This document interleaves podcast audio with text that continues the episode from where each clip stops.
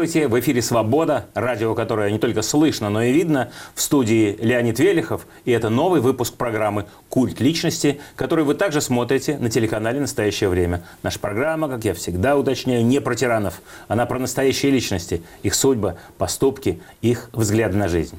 Яркая, бесстрашная, я бы даже сказал, героическая личность. У меня сегодня в гостях Юлия Галямина – Юля, здрасте. Здравствуйте. Дорогая. Очень рад вас видеть. Очень, очень подводка очень сильная. Я все время очень переживаю, когда мне начинают так про меня говорить. А мы сейчас выясним, что все соответствует истине.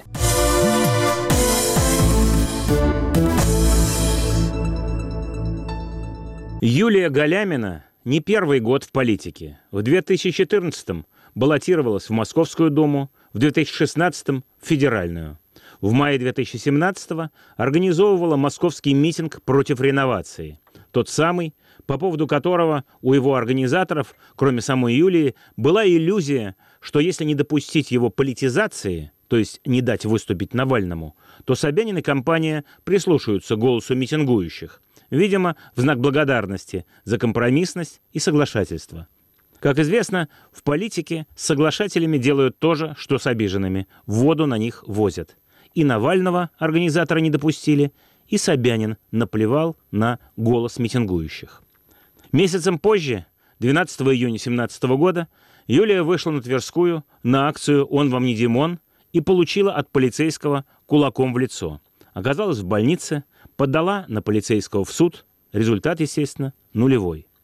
Летом этого года, попав в Собянинский отсев кандидатов в депутаты Мосгордумы, Юлия Галямина очутилась в компании Любови Соболь, Ивана Жданова, Константина Янкаускаса, Александра Соловьева, Ильи Яшина, Дмитрия Гудкова, окончательно зафиксировав свое имя в рядах политической оппозиции, ее «новой волны».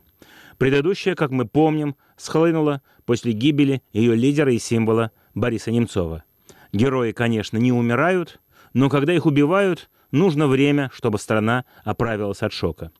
В новой волне люди разного возраста, от совсем молодых до сорокалетних, но все они – новое политическое поколение, вышедшее на авансцену общественной жизни в последние несколько лет, без иллюзий, что власть из-за кремлевской стены увидит их белые ленточки, воздушные шарики и остроумные плакаты и поймет, как была неправа.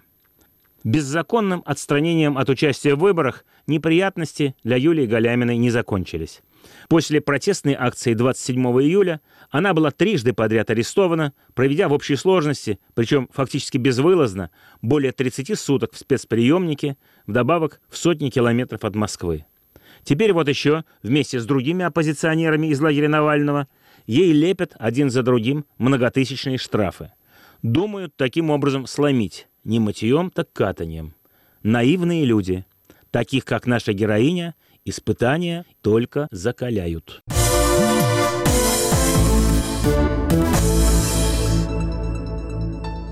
Юля, а вам не кажется какой-то вот, начнем с общих дел, не кажется вам какой-то просто человеческой комедии то, что сейчас происходит? Позавчера вы были на суде над Тайдаром Губайдулиным. Вас не пустили задержали. Еще там были, значит, э, э, фигуранты московского дела, которых, слава богу, отпустили. Их тоже не пустили. А вчера, оказывается, значит, гособвинение ходатайствовало о том, чтобы дело отправить на доследование, перерасследование. Парня отпустили под домашний арест. Ну что вообще эти люди... Даже под подписку о невыезде. Э, пардон, даже какой домашний арест? Под подписку о невыезде совсем уже просто-напросто э, райские условия сравнивая с тем, что не знаю, могло быть. были бы условия, были бы, если бы он его вообще дело не, не заводили. Но я бы не назвала это комедией, потому что люди-то страдают, и многие Я сидят... сказал человеческой комедией, я имею но... в виду Бальзака, Оноре Де. Ну, да, но все равно как в данном конечно, случае... Не комедия. В данном случае очевидно, что у наших властей просто нет никакого плана действий. Нет плана действий э, уже очень давно. Э, с самого начала этих выборов они вообще не понимали, что им делать. Вот им бы действовать по закону, и тогда им план больше не нужен был бы. Но они по закону не умеют, поэтому всем нужен какой-то план. Когда плана нет, все превращается в какой-то театр абсурда бесконечный. Угу. Но вот эти вот с, с властями, да, там не то что понятно, как раз непонятно, что творится у них в головах и э, за этой кремлевской стеной. Но вот эти вот люди-то, которые вот, э, значит, непосредственно в процессе участвуют, обвиняют, э, судят, они вообще не понимают, в какой они э, гнусной комедии участвуют и какой-то хоть стыд-то у них Ну, есть? знаете, это очень сложная тема. Я вот на суды хожу очень Мгм. давно, начиная где-то с 2005 года, когда я стала работать э, сначала заместителем, потом главным редактором сайта Каспаров.ру. Я ходила регулярно на суды, и надо сказать, что вот эта девальвация, э, как бы деградация этих су- судейских, она прямо на моих глазах происходила. Вот я Мгм. помню очень хорошо суд, на- когда э, Каспарова отпустили, потому что показания оперативника не соответствовали рапорту. Сейчас это просто происходит всегда, прошлый рядом, по-другому просто не бывает. И Ну да. несоответствие никого не волнует. Но только да. не отпускают при этом И- еще. И не отпускают, естественно. Мгм. В общем, ничего не происходит. То есть в какой-то момент произошел вот, вот этот переход в то состояние, в котором сейчас. И в этом летом у меня было очень много судов. Ну, просто очень много. Я даже не знаю, сколько. Если честно, я не помню. Потому что у меня были суды мои, которые вот меня судили. Потом были апелляции по этим судам. Потом были суды, которые мы подавали по поводу нерегистрации. И потом апелляции по этим и так далее. То есть это было очень много. И каждый раз я, я останавливала себя э, на то, чтобы поговорить с человеком, судьей по-человечески. Потому что мне всем хотелось тоже понять, ну вот чего, вот ты же Мгм. видишь, что происходит абсурд.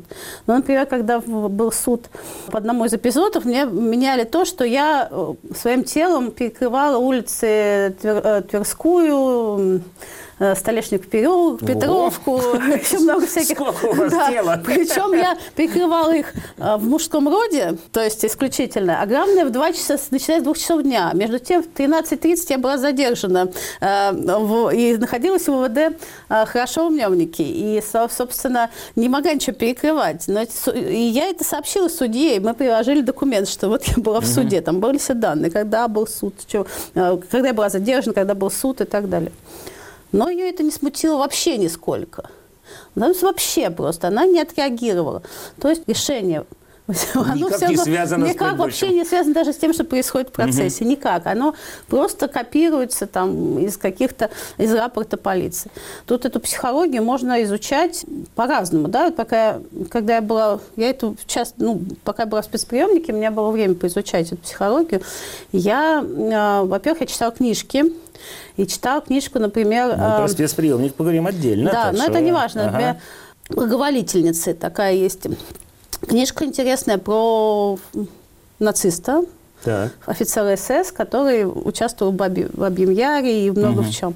И На пере- пере- переведена? да, я вычитала по-русски. Благоволительница? Да. Интересно как. Почитайте, Найду 800 обязательно. страниц. А, Кроме как спецприемники прочитать нигде нельзя, просто у тебя нет времени. Вот. Но это хорошая книжка, она очень, очень сильная. Там очень много всяких аллюзий на русскую, не русскую э, литературу, на просто Томаса Манна и так далее. Но она э, прямо открывает это вещи. И э, там человек задумывающийся, и видно, как он оправдывает себя. А есть другой тип людей, которые просто не думают. И вот э, собственно говоря, вот все люди, полицейские, там, Росгвардия, судьи, они делятся на два типа. Те люди, э, которые все-таки привыкли рефлексировать, они рефлексируют и находят для себя вот эти когнитивные лазейки, чтобы вот это оправдать. А есть люди, которые просто не думают. У меня был такой эпизод, например, опять же, извините, что я спецприемник. Не, очень хорошо. Но я очередной суда какого-то меня возвращали, и мне надо было отдать шнурки. Он говорит, шнурки. Я говорю, я, конечно, развяжу, но вы мне скажите, зачем? Зачем я должна вам отдать шнурки? Почему я не могу ходить э, на прогулку в шнурках? На что он говорит, не положено. Я говорю, ну хорошо, не положено, а почему? Он говорит, потому что приказ. Я говорю, а зачем? Почему приказ? Он говорит, потому что не положено. Я есть он даже не знает на самом он не деле. знает. Я говорю, ну хорошо. Я говорю, окей, шнурки, окей. Я говорю, и тут я просто детский пример. Говорю, Знаете, а если будет приказ вам выкинуться из окошка, вы тоже выполните? А он погрузился, вот мой охранник, в какую-то задумчивость на несколько секунд сказал, наверное, чтобы не повесились. Значит, он, э, как бы люди начинают думать только в том, когда ты момент, в котором ты пытаешься их заставить думать. Поскольку я преподаватель, я с, ну, с моими студентами часто задача их расшевелить мозг, чтобы они начали что-то там э, придумывать, какие-то теории, какие-то э, версии выдвигать. И тут то же самое. То есть на самом деле с полицией просто надо разговаривать много. И они тогда начинают задумываться, у них тогда появляется какая-то идея, которых они просто отталкивают, они просто вот ставят себе ограничения. Мы не думаем, и все. Угу. И если человеку, который там имеет высшее гуманитарное образование – это пытка, ему не получается ну, да. это сделать, то для людей, которые там после армии сразу пошли в полицию, их просто всю жизнь на это на, как бы обучали, обучали именно навыку не думать. Угу. То есть это все-таки особый какой-то, разновидность такая особая. Да Homo нет, это, это не разновидность Homo sapiens. Вот еще, что за фашизм пошел. Это просто разновидность культурного поведения, так сказать, культуры поведения, угу. э, ментального, когнитивного угу. поведения, которое меняется, естественно. Всякого человека можно научить другой культуре. Может, он будет не такой продвинутый, там, умный и так далее, потому что у него у всех разные способности интеллектуальные, но, но то, что можно другие механизмы, ну, каждый человек можно научить играть. Да, да, но это все-таки... Настольный теннис, он будет плохо играть или хорошо, но можно. Да. Да, но это вы все-таки говорите о полицейских, а тут э, тем началось, что называется, судьи. Это все-таки другой а судьи, вот интеллект, они, другое развитие культурное. Они находят себе оправдание. Они просто находят себе угу. оправдание. Они говорят, ну я, я все равно не могу по-другому. А, я нахожусь, я часть системы. Да, это несправедливо, но зато мы должны как бы искоренить там, это может быть. Или вот, ну хорошо, у меня дети, мне надо э, кормить ну, семью. Да. Но ну, мало да. ли да, какие вечная варианты. история, на самом деле. Вечный... Никто не думает, я злой, поборник зла. Никто, да. по-моему, так не думает. Наверное, наверное. Хотя тоже всякие, возможно, все-таки девиации да. человеческой психики. Ваш случай уникальный. Вы ведь единственная женщина среди этих незарегистрированных и подвергшихся репрессиям кандидатов в депутаты. И сколько там, 35 суток вы? 33. 33 там в, общей, в общей сложности провели. А за что такая честь? За что вас Собянин или кто там так, так уж не любит? Ну, мы обсуждали это с моим психологом, и он сказал хорошую фразу. Ты, говорит, всегда лезешь на рожон. Угу. Это правда, мое свойство. Если я вижу какую-то несправедливость, у меня все отрубается, прям вот в голове всякий прагматизм, э, осторожность, э, что-то вот, что страхует людей от таких ситуаций, и я просто иду вперед. Вот когда, например, э, у МГД стали задерживать людей, Э, я стояла сбоку, там где-то что-то разговаривала. Когда я это увидела, я пришла и встала перед цепью ОМОНа. Потому что я понимаю, что ну, я лидер, я сюда людей привезла, я не могу идти сидеть в углу. Я должна встать вот самым впереди, перед этим ОМОНом, пускай они делают, что хотят. Но я, я говорю, я вас не пущу, я, значит, э, я здесь, э, вы не имеете права. Ну, понятно, что я не могу сделать ничего против ОМОНа, но я, по крайней мере, морально... Угу. Или когда меня задержали вот уже на Трубной площади, была ситуация ну, совсем понятная, ужасная просто ситуация. Они сделали такой котел, а, то есть а, люди стояли на Трубной площади, ОМОН и Росгвардия окружила по периметру и не оставила ни одного прохода. Вообще ни одного. такая. Да, и при этом они кричали в микрофон, разойдитесь, За... вы мешаете проход, мешаете проходу граждан. При этом ни граждане ходить не могли, и люди не могли выйти. И вытаскивали по одному и увозили просто... Угу. Ну, это просто чудовищно. Это напоминает вот все эти книжки, которые и фильмы о фашистах, о ГУЛАГе и так далее. И я пошла искать начальника. Я нашла начальника, какого-то подполковника, который сначала один от меня сбежал. Я нашла другого, которым я пыталась через цепь но докличаться, говорю, дайте проход, коридор людям. Я здесь единственный представитель власти, я муниципальный депутат. Вот, значит, как бы дайте пройти людям. Я хочу, чтобы требую, чтобы вы сделали коридор, для, чтобы выпустить людей. Вы устроили мясорубку. Где-то у вас руководство. Товарищ подполковник, подойдите и выдайте приказ, чтобы пропускали людей. Пускай пропускают людей, вы устроили здесь черт знает что. На что он, ему, видимо, надоело, что я кричу. Я не, я не отставала от него, он уходил, я шла за ним, я пыталась ему что-то доказать, и он меня взяли, задержали просто. Ну, в данной ситуации я, у меня не было выбора, да, я не могла подумать, что меня сейчас задержат, и я покажусь опять в ВВД. Я это понимала, но меня это не смущало, потому что у меня нет выбора. Потому что в этой ситуации я могу только так действовать, как человек. Но у меня такой характер. Да. Вот. И поэтому они, видимо, э, боятся что таких да. людей. Да-да-да, что Оно- вы представляете реальную опасность для Ну, дальнейшего ну, у них просто еще событий. есть такое безумное идиотское представление, что есть вот вожаки, да, Ну есть да. стадо. И вот если вожаков там типа закрыть в решетку, то стадо не выйдет. А то, что это совершенно другая метафора, совершенно другой уровень общества и уровень вот этих людей, которые выходили на митинги, а- они просто не могут себе представить. Они не Ну понимают, да. что люди выходят сами за себя, они не понимают ничего про внутренний локус контроля. Они абсолютно плохие социологи, не хочет, ну как бы, они, у них нет гуманитарного образования, у них нет гуманитарного мышления, они не понимают, что... Хотя соци- по уму в этих службах, конечно, должны быть и социологи, и психологи, и... Возможно, но, видимо, Но, нет. и- но тут как-то, да, в штатном расписании, видимо, не предусмотрено. Но вы ведь вообще, вот я слушаю, я думаю, вы ведь вообще за всю историю, вы первая политическая активистка именно, э, подвергшаяся вот всем этим... Я не помню случая, чтобы женщина у нас сидела в спецприемнике, вот такая, из публичных общественных э, фигур. Вот, честно говоря, я не, Не- не задумывалась, припомню, не наверняка припомню. кого-нибудь Вы- сажали. А в женском отделении этого заведения? Ну, Какие если- условия? Тоже если- какая-то, извините, дырка в полу и прочее? Да, конечно, там все Да? то же самое. О, камера Господи. женская или мужская, она ничем не отличается, просто какую-то женские женщины чаще сажают, потому что просто чище.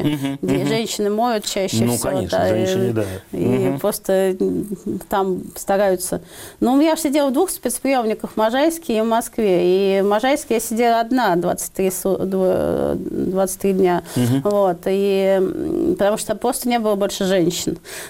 которых бы Я задерживали. говорю, я же Я говорю была единственная женщина, там все было человек 15 Первая в этом ласточка. Можайске.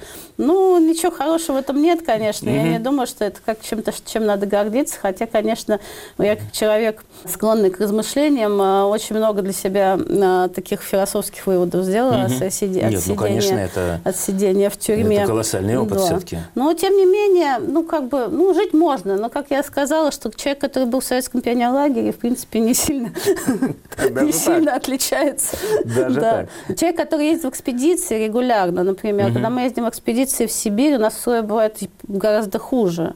Да, когда у нас нету, э, мы там сутками на какой-нибудь э, барже, ну, сутки там плывешь на какой-нибудь барже, который и холод, и ветер, и ты, у тебя нет никакого матраса, и ты и на ней плывешь. Там, конечно, красотища кругом.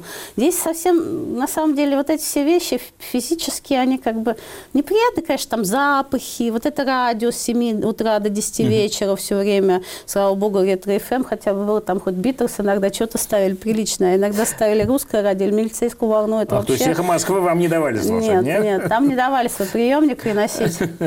Все органы чувств страдают, да, визуально ты ничего видишь, только эти серые стены. Мне начали передавать какие-то картинки, знакомые наши тимирейские художники мне стали передавать.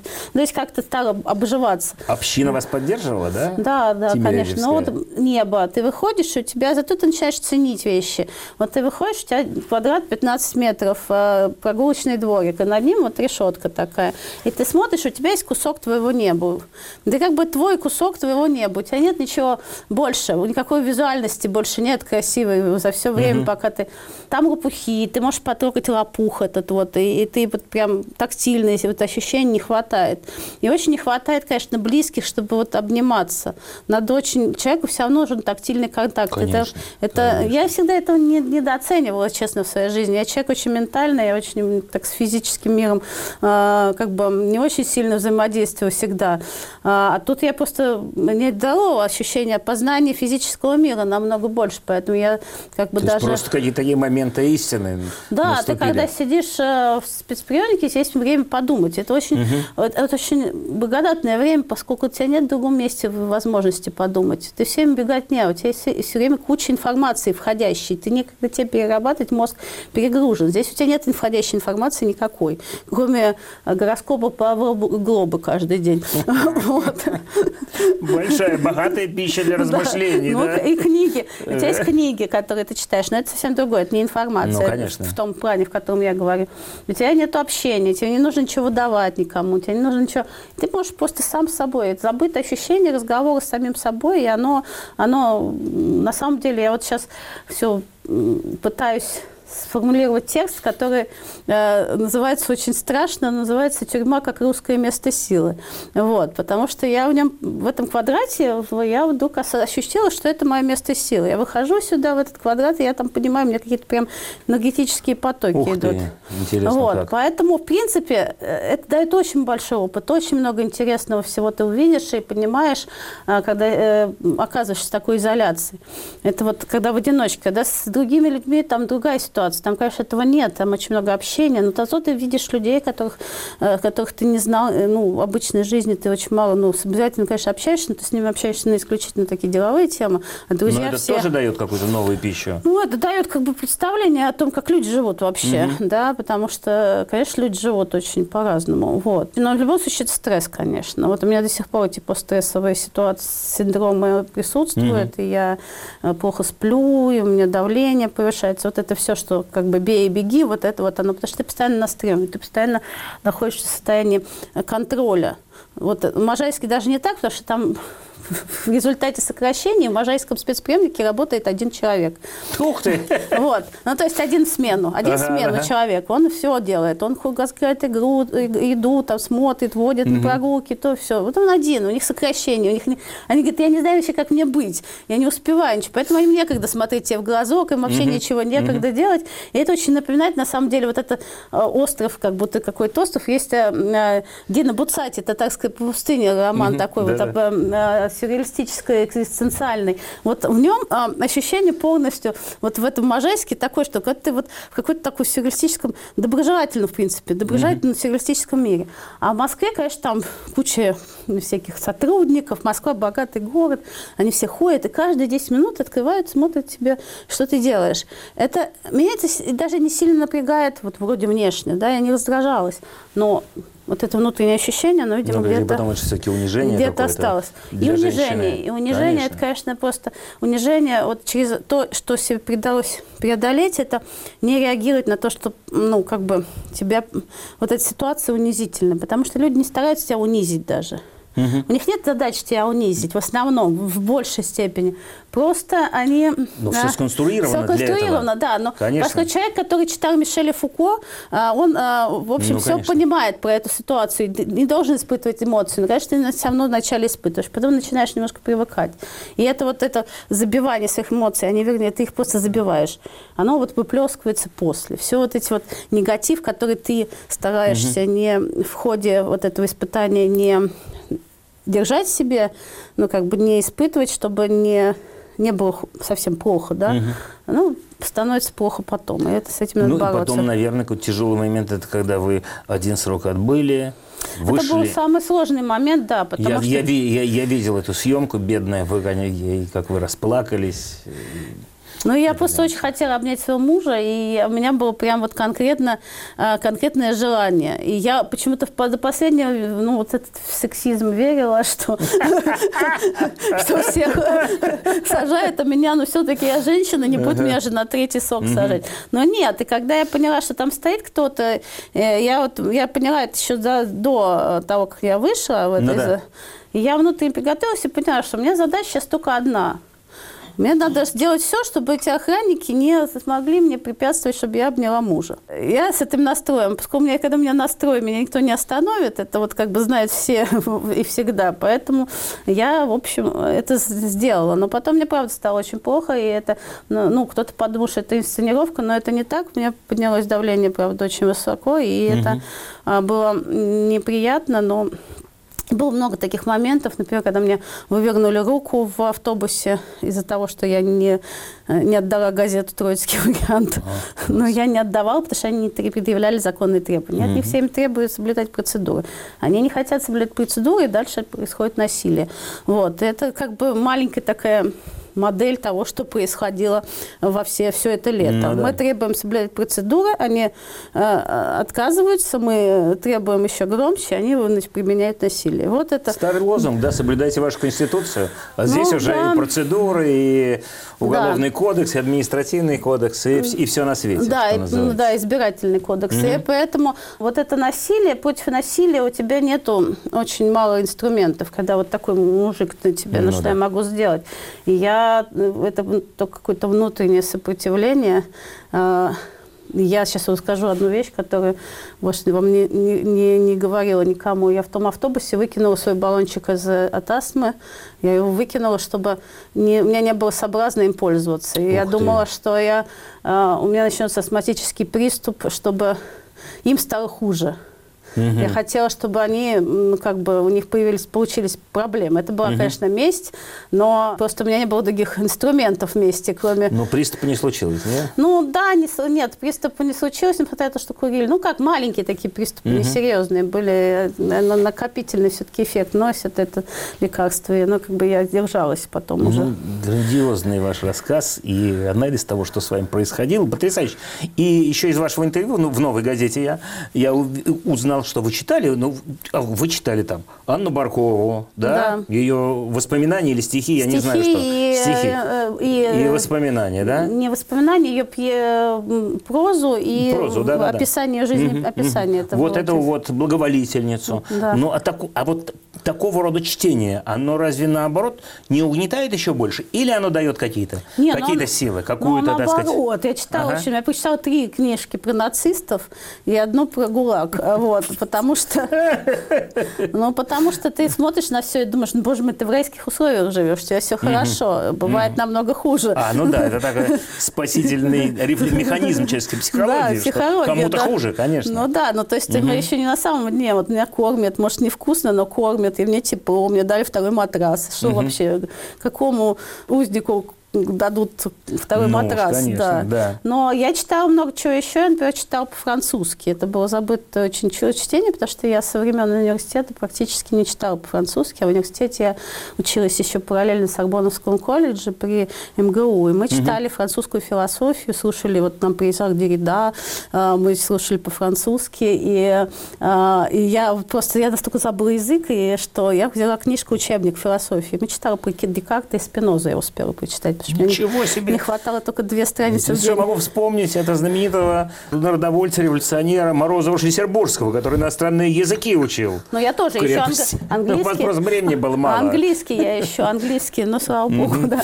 Английский я повторяла, каждый день я должна была учить 10 слов. Но, в общем, я, я для себя делала упражнения, но это просто... Ну, как бы, если ты находишься в ситуации, когда у тебя нет э, структурировано время, Ну да.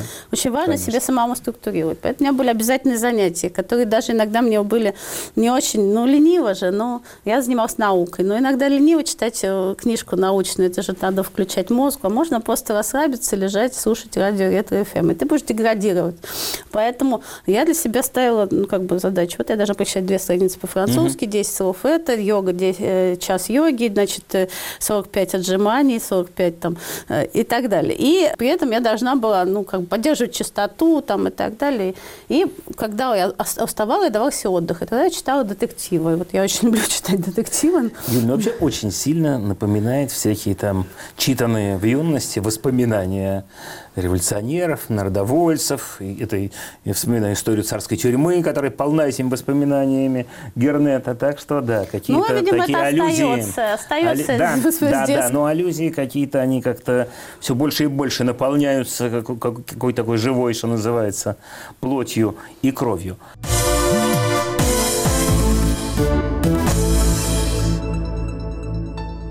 Вы же такая девочка из профессорской семьи. Да. Да? Это Да. чувствуется. Ученый. У- у- у- учи- учи- пошли, пошли в том смысле по стопам родителей. У меня не было выбора. Э, Не было. Понятно. А когда и почему вы занялись вот такой общественной, что называется, Ну, деятельностью? вы знаете, я просто с самого начала я была таким человеком. Просто у меня в семье, э, ну, у меня, в принципе, папа тоже занимался общественной деятельностью, он боролся с поворотом сибирских рек, и он даже Ага. пострадал из-за этого. Он Я думаю, это такая грандиозная был. эпопея. Вот, но все-таки основная его была наука. И он, на самом деле, отец у меня, он, а, можно сказать, научный внук Вернадского, потому что его научный руководитель был Никита Моисеев, ученик а, Вернадского. Вот. И, конечно, это вся вот в доме это все было, но в доме всегда считалось, ну, нормальная профессия для человека – это быть профессором, ученым. Мне все, таких нет, бывает нормальных профессий, просто не бывает. Все остальные профессии, ну, это как-то так, ну, это не знаю что. И мне это не, ну, мне просто не было другого, просто я не хотела идти по стопам родителей в смысле выбора науки, потому что для меня это было сложно, я технические вещи не очень. А они в Тимирязевской академии, а, да? Ну, сейчас Работают? это называется Тимирязевский, тогда это назывался гидромелиоративный да, институт. Вот. Да, да. Папа занимался программированием кибернетикой сельхозпроцессов, угу. программирование урожаев это называлось. Вот угу. тогда это было а мама управлением тоже занимается техническим. Ну, и как бы я понимала, что я хочу заниматься наукой на стыке гуманитарной и математической, и я нашла для себя сама, открыла лингвистику и упорно туда поступала, поступила только на третий год, потому Ох, что так. меня в первый год меня завалили меня на русском, и папе угу. сказали 10 тысяч рублей, и ребенок будет учиться. Папа Ох, сказал, давай я заплачу. Я сказала, нет, ты что, я не буду, мне будет потом стыдно смотреть в глаза своим ну, одноклассникам. Очень большущие деньги по тем временам. Огромные, да, было Огромные. Ну вот, и Машина в итоге, Волга. но папа тогда уже работал, у него был свой кооператив, он был один из самых первых кооператоров, ага. Он сделал, нау... назывался «Ноосфера» его кооператив. Угу. Они занимались научными разработками э, и внедрением различных разработок. Он был угу. очень большой идеалист. Да, я занималась общественной деятельностью буквально с молодых ногтей. Я была в совете депутатов, ну вот этих депутатов, пионеров. Был районный штаб, где пионерский. Угу. Я там вот лет с 10, ну, я была этим ассистентом знаменосца района в городских соревнованиях. Мы там участвовали, все такое. Я всех там все время строила что-то, там учила всех играть на барабане, ходить строем и что-то еще. До какого-то возраста, пока я поняла, что все это какая-то ерунда. А дальше, когда случилась уже перестройка, мы, например, организовали собственную независимую стенгазету в школе. И началась большая борьба учителей с этой стенгазетой. Они стали ее срывать и прятать. А мы рисовали такую же. Там было, мы делали анкетирование, студи... кто угу. какой из преподавателей лучше всего. У нас была петиция после против школьной формы. Ты там еще чего-то. там тоже жизни давали. Да, и вот когда у нас окрали вторую газету, мы позвонили на радио «Юность» и пригласили корреспондента, поскольку времена были вот как раз угу. как рождения в журналистике, к нам пришел корреспондент, стал допытывать этого несчастного нашего директора, нашего парторга. И, в общем, они все время хотели меня выгнать. Поскольку я все хорошо училась, меня было сложно выглядеть. Угу. То же самое было в РГГУ, когда я перелезла через забор. Когда Афанасьев ввел пропускную систему в университет, я сказала, ребята, университет должен быть открытым. Нельзя делать пропускную систему. Раз вот так, то я перелезу через забор публично. И я публично перелезла через забор. И меня задержали там местные охранники, угу. отвели проректору. Проректор попросил написать объяснительную. Но поскольку я была филологом, я написала объяснительную в стиле языка 19 века. Ого! Вот. Меня хотели выгнать, но Басовская за меня заступилась. Басовская, Она заступилась, сказала, что, да, что раз э, студентка так хорошо умеет стилизовать свою речь, что ее нельзя выгонять. Тем более, что я была круглой отличницей но я всегда была под охраной, я всегда была хорошей девочкой. Это вас охраняло? Это меня всегда охраняло. Это первый раз, Ваша, можно сказать. Перестал, перестал ну, быть все. хорошей девочкой. Да, что-то значит, значит, эта аура пробита. Нужно создавать какую-то новую. Ну, а когда вот это вот э, ваш общественный такой темперамент э, как-то стал уже вас толкать куда-то по пути такому, такой политической, что ли, деятельности? Ну, вот я, ну, как бы мы когда были на сайт, сайт Каспаров.ру, мы я, были журналисты, но одновременно активисты. Сейчас mm-hmm. это уже нормальная, обычная ситуация. Тогда это было немножко странно. Я все, у меня была все время борьба внутри, что я не могу участвовать, если журналист. С другой стороны, не могу не участвовать, потому что я не могу не участвовать. Mm-hmm. Мы участвовали в всех этих маршах несогласных, вот это все. Ходили там, несанкционированные митинги.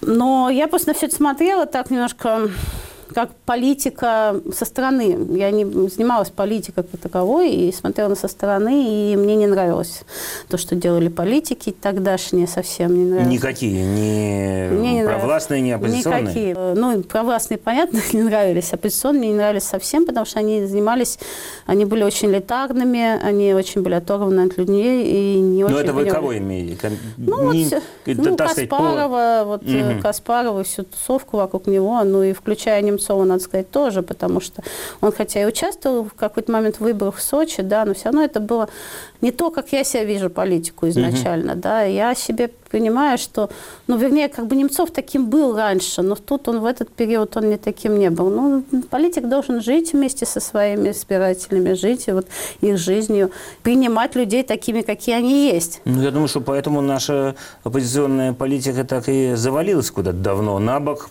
потому она что этого не было. Да, она завалилась как раз вот к 11-12 году, когда вышли люди, на, кто были лидеры протеста. Это непонятно, откуда взявшиеся угу. люди, кто они, кого они представляют определяют, почему именно они, а не кто-то другой. Неясно, кто за ними стоит. Вот принципиальное различие нынешней ситуации, вот мы об этом говорили, в том, что сейчас появились люди, которые представляют людей, да, которым люди дали этот мандат доверия. Даже он не Конечно. выражен Но эту физически. тенденцию, извините, вы сейчас, но эту тенденцию все-таки стал ломать Навальный первый, я считаю. Ну, Отказался да. вот от этих вот э, таких, как вы выражаете, элитарных таких, уже полугламурных политиков прошлого, от каких ну, нет, бы то конечно, ни было я не спорю. В 2013 году он-то была хорошая компания, да. Другое дело, что я считаю, что вот э, Навальный тогда обратился в, в мэра Москвы, а потом больше не, ну, не занимался проблемой Москвы. Не надо вот это от компании к компании жить. Ну, конечно. Надо жить со своим избирателем все время. Это вот важно. Ну, это еще такой рудимент вот той это вот новое, политики, Это да? новое, как бы новое. Сейчас то, что мы видим. Угу. Мы видим, что вот эта вот идеология, которую вот мы сейчас продвигаем, вот муниципальное движение, угу. да, оно прям захватывает. А главное, что оно отвечает потребностям людей, которые Конечно. параллельно к тому же пришли. Потому что мы-то эту идею придумали ну, как скажем, умозрительно в каком-то смысле. Да? Это угу. была некоторая чистая идея, которую мы начали реализовывать, хотя с полной уверенностью. А потом мы получаем соцопрос, который говорит, что люди не верят, не доверяют никому, кроме локальных лидеров. Угу. Люди доверяют того, кого они могут потрогать. Да, я больше вам скажу свои собственные ощущения, что вот то, что э, эти выборы в Мосгордуму обнаружили такой кумулятивный эффект, это не только потому, что власть стала вас выкидывать, но потому, что действительно пошли в политику вот эти вот самые э, такие местные политики, муниципальные политики, которых люди знали. Вы, и Русакова, и Янкаускас, и, и Яшин, который тоже, так сказать, в это погрузился, тоже. да, да он пришел погрузился по, по-настоящему да, и, и, и, и серьезно. То есть это, это уже были, так сказать, люди для избирателей понятные, знакомые, знакомые понятные. Да, да.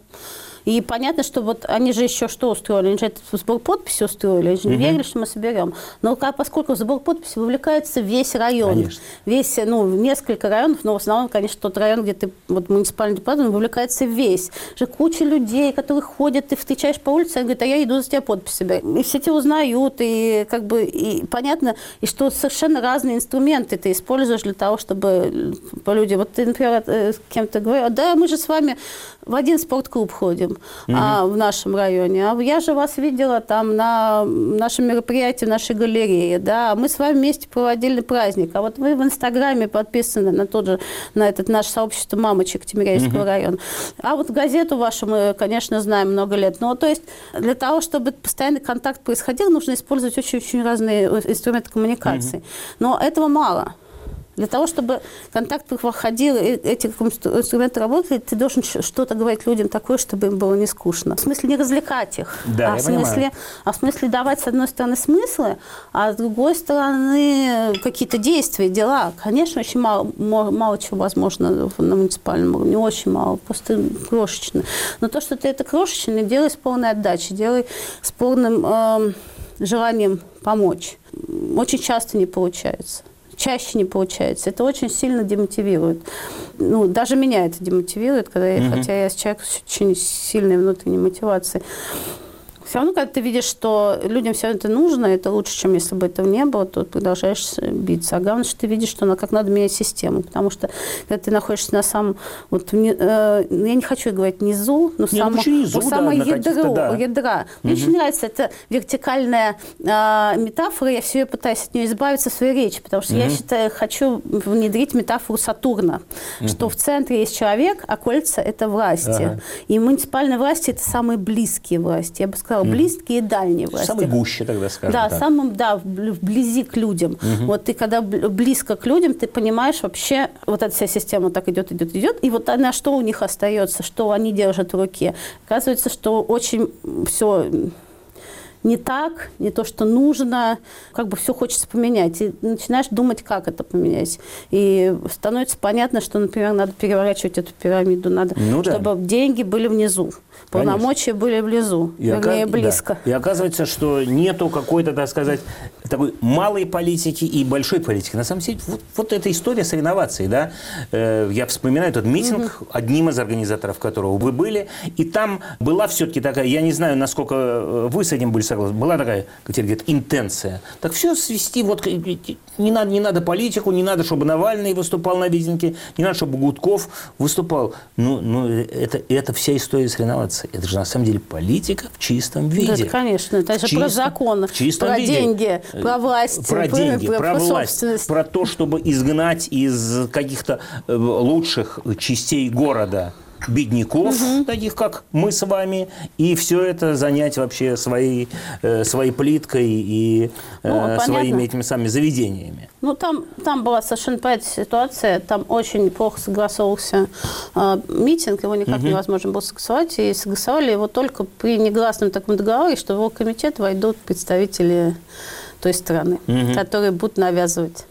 И они, конечно, пытались навязывать. И я, конечно, от этого уходила. Это была очень интересная, интересная игра, я бы сказала, потому что когда ты находишься в таких условиях еще закрытых, потому что там было, ну, как бы вот так все сделали, что вот не открытое было действие, все время пытались закрыть. Это естественно. Вот это mm естественно такой авторитарный стиль.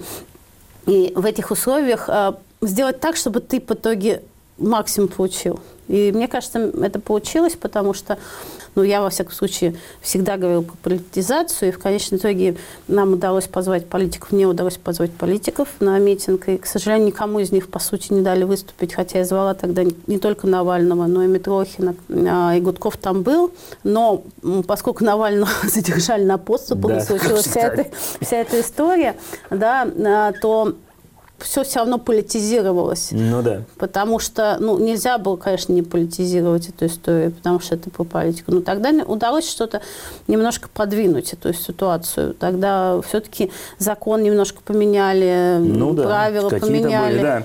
А потом был митинг 12 июня 2017 года, на котором вы кровь пролили? Ну, не кровь, не кровь, а... Нет, ну это было вообще э, довольно... Ну, кадры, кадры были такие, так сказать, вызывающие. Довольно глупо Буря эмоций. Ну да, но просто я, тогда Навальный позвал сначала на, на Сахарова, потом перенес все на Тверскую. Ну, да. Я сначала была на Сахарова, потому что ну, я не могу так бросить людей, которых я позвала, и сказать, все, мы переносим. Вот, и ребята побежали со мной. Угу. Вообще не мой стиль. Я не могу. Вот, людям всегда надо давать выбор. Вот, э, идти туда или сюда. Но при этом я должна как бы этот, поддержать и тех, и других. И вот я сначала пошла на Сахарова, а потом на Тверскую. На Тверской все было ужасно печально, все было было перекрыто, какие-то отдельные кучи молодых людей что-то пытались сделать. Это все ну, вызывало очень большое ощущение отчаяние, наверное, какое-то, да? Даже так? Да, ну, потому что это выглядело просто ужасно. В отличие от этих летних митингов, когда, когда угу. ну, я как бы не, не участвовала, к сожалению. Это, может, поэтому они вам кажутся контрастными. Но они, но они кажутся контрастными, вот. И тогда было, ну, просто народу намного меньше было. И там просто были молодые ребята, которых опять выцепляли по одному. И я просто пыталась опять э, разрулить, сказать э, полиции, стала кричать, что ну, представьтесь, предъявите свои документы, вы не имеете права задерживать. Ну, все, но они меня решили вырубить. Вот, даже не задержать. Но это был какой-то псих, наверное который зачем-то решил. Ну, это меня... вы же подали на него все, все эти, так сказать. Ну да, но они Ничего сказали, что у меня... Было? Ну, у него никто искать не стал, потому что это у меня как бы средней тяжести повреждения. А поскольку у меня средней тяжести, то это частное определение, то есть я должна сама его найти и предъявить ему иск. Вот. Ну, как я могу найти? Я не помню, как он выглядит, тем более он был в маске.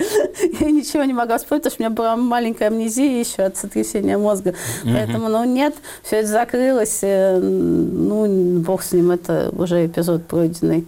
Э, я не, не, не стараюсь не вспоминать про это, потому что ты там начинаешь себя жалеть, а это вообще сам последнее Понятно. Тем не менее, вот это вот, может быть, был какой-то такой уже окончательный вход в такую политику большую или нет? У меня, Или было- меня и до того дубинками дубасили неоднократно. Это никак, нет, это не, нет, я, не- не- нет этой истории, вот этого сюжета, сторителлинг, вот жила такая девочка, значит, рожала детей, занималась наукой, потом, опа, произошло что-то, она стала политиком. Это не тот сюжет. Я всегда этим Вы всегда занималась. была такая. Вы всегда... Я, может быть, См- в какой-то момент там а, не занималась именно политикой, но всегда защищала, всегда старалась, вот как бы, ну вот даже вот эпизоды, которые сказала из-за студенческой жизни, я всегда была в, в этом, поэтому... Но просто сейчас я сделала это более ну, профессиональным. Я понял.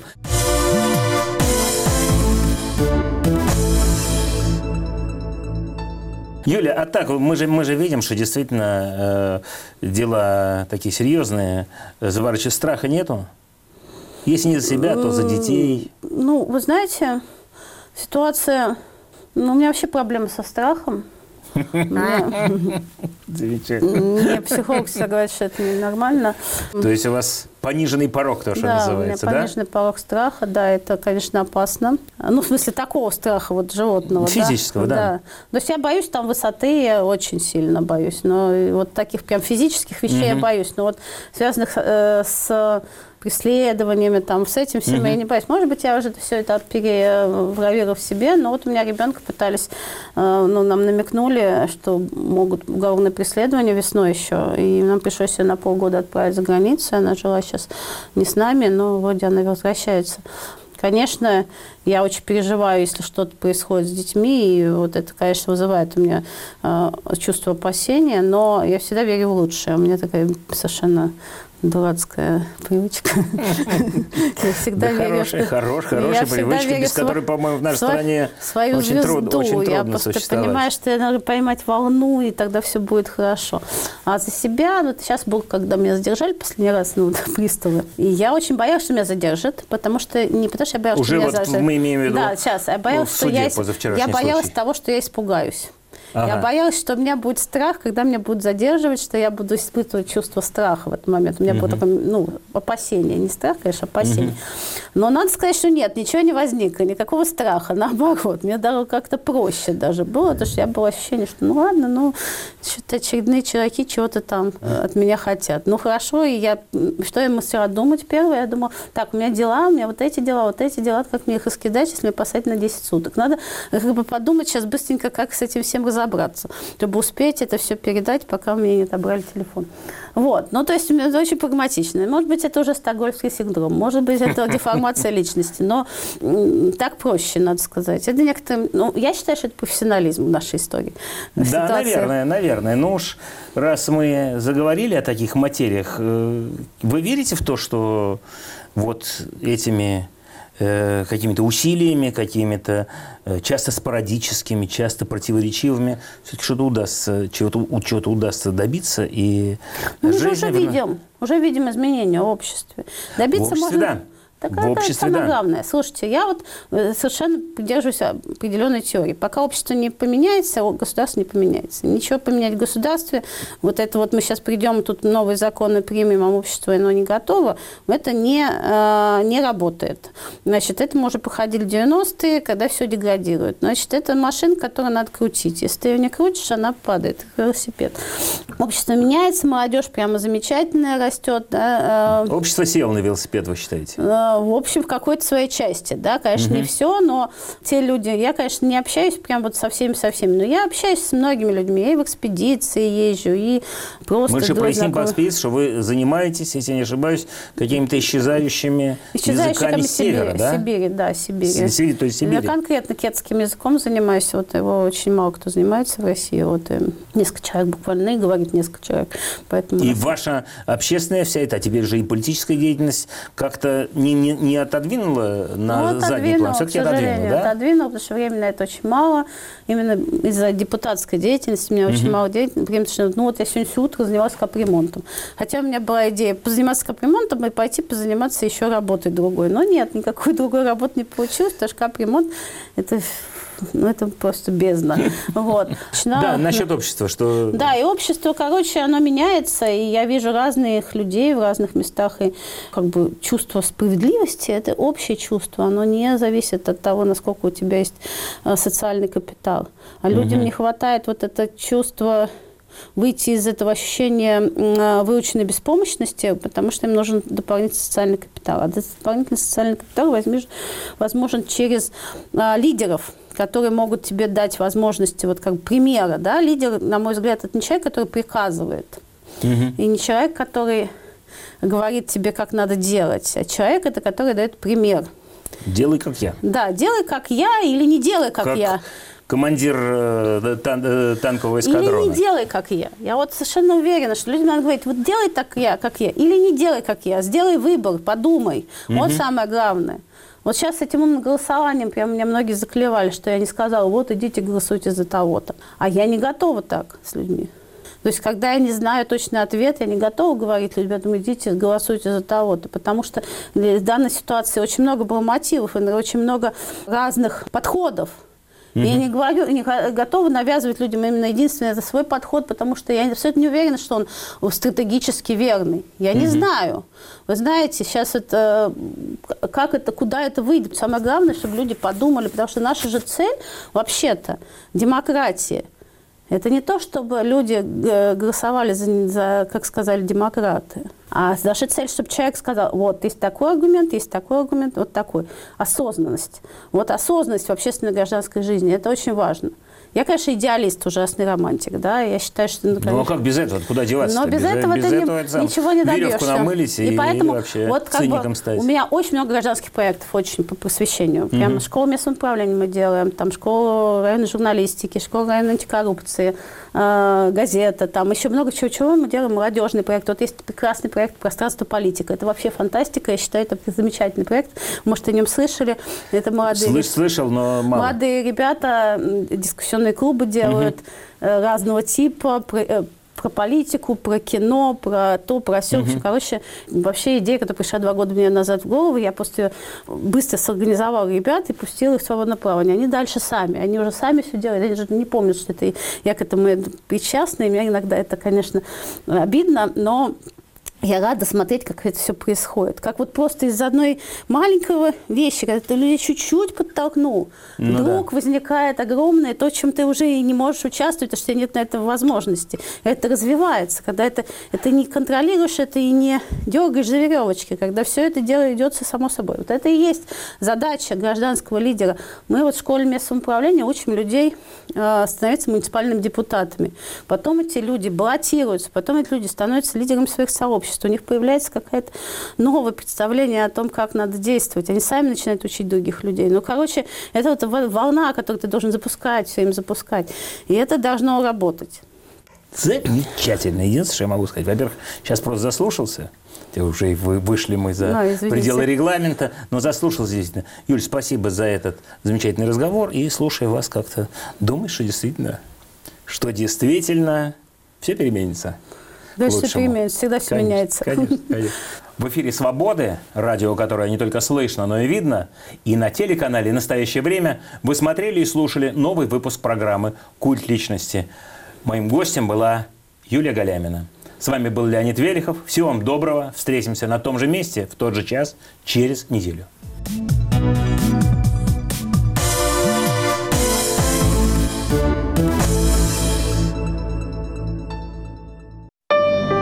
Сибирь – это три четверти всей территории страны и почти 36 миллионов жителей.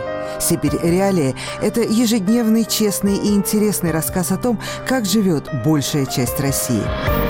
Сибирь реалии развеивает мифы, рассказывает о реальной жизни. Каждый день новости и аналитика, интересные интервью и захватывающие видео.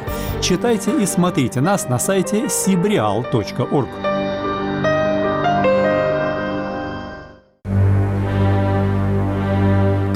Россию мы оставим нашим детям?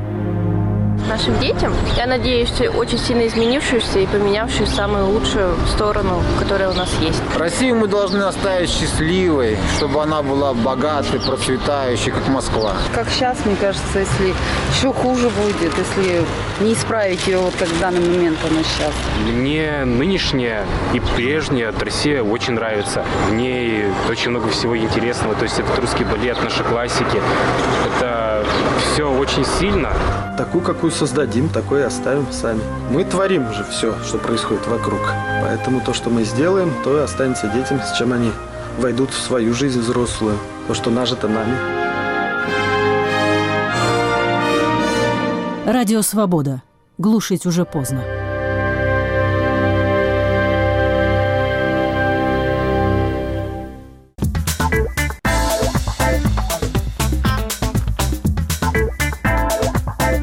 Говорит Радио Свобода. Слушайте нас на всей территории России. В следующем часе нас можно слушать в диапазоне средних волн на частоте 1386 кГц. Свободный информационный мир. Радио «Свобода».